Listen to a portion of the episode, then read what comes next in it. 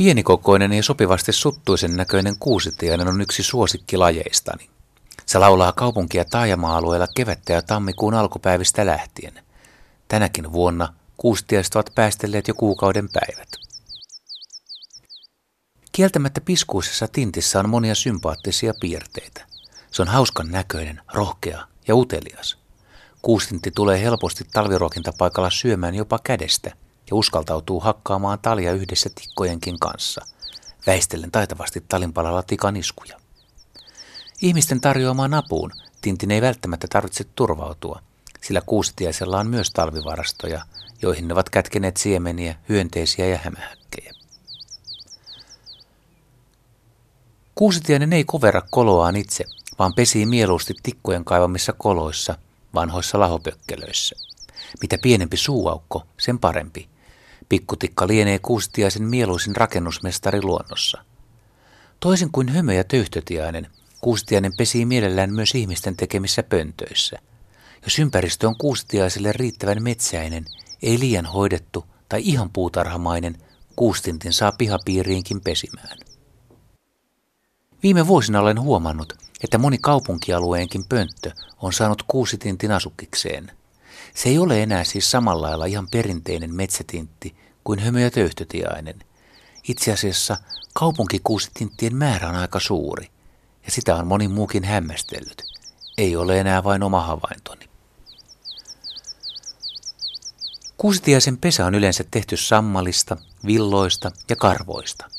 Se on hyvinkin samannäköinen kuin sinitiaisen, joten pelkän pesän perusteella on vaikea tunnistaa lajia. Ehkä varsinainen pesämaali on piirun verran pienempi kuin sinitiaisella. Munat ovat valkopohjaisia ja punertava täpläisiä, kuten muillakin tinteillä, ja niiden koko on hieman pienempi.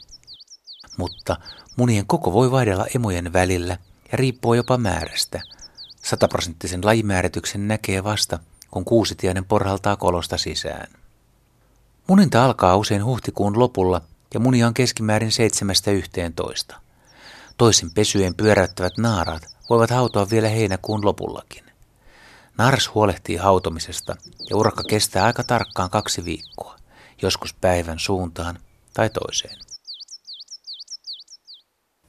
Molemmat emot ruokkivat poikasiaan yhteensä yli kuukauden päivät. Ruokkimistahti on usein kiivaimmillaan, kun poikastavat runsaan viikon ikäisiä, ja näinhän on monilla muillakin varpuslinnuilla. Tuolloin emot tekevät todella pitkää päivää.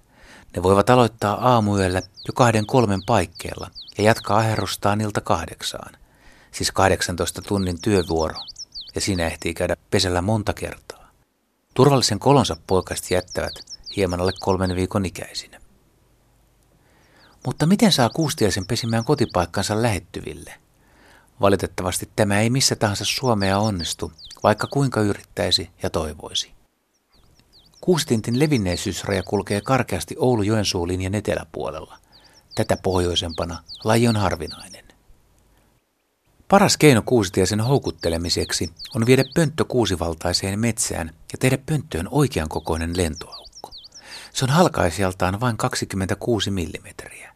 Siitä ei ainakaan roteva sinitiainen tahdon mahtua sisään. Kun toiset lajit eivät pääse pönttöön, Kuustiaisen ei tarvitse kilpailla isompiensa kanssa.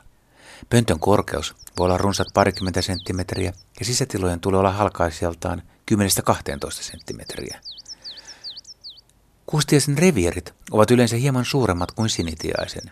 Jos pöntöttää vaikkapa mökkitien varren, pöntöt kannattaa laittaa sadan metrin välein. Jos toivoo, että pihamaalle tullut kuusitiainen pesii kesän aikana toisenkin kerran, on laitettava toinen pönttö lähettyville. Tintti ei yleensä pesi samassa pöntössä samana suvena kahta kertaa. Kuusitiaskanan vuosittainen vaihtelu on melkoinen. Kanan arvio on 30 000 100 000 paria. Mutta seuratkaapa tänä keväänä tarkoin pönttöjänne. Ehkä teilläkin pesii kuusitiainen pihapiirissä.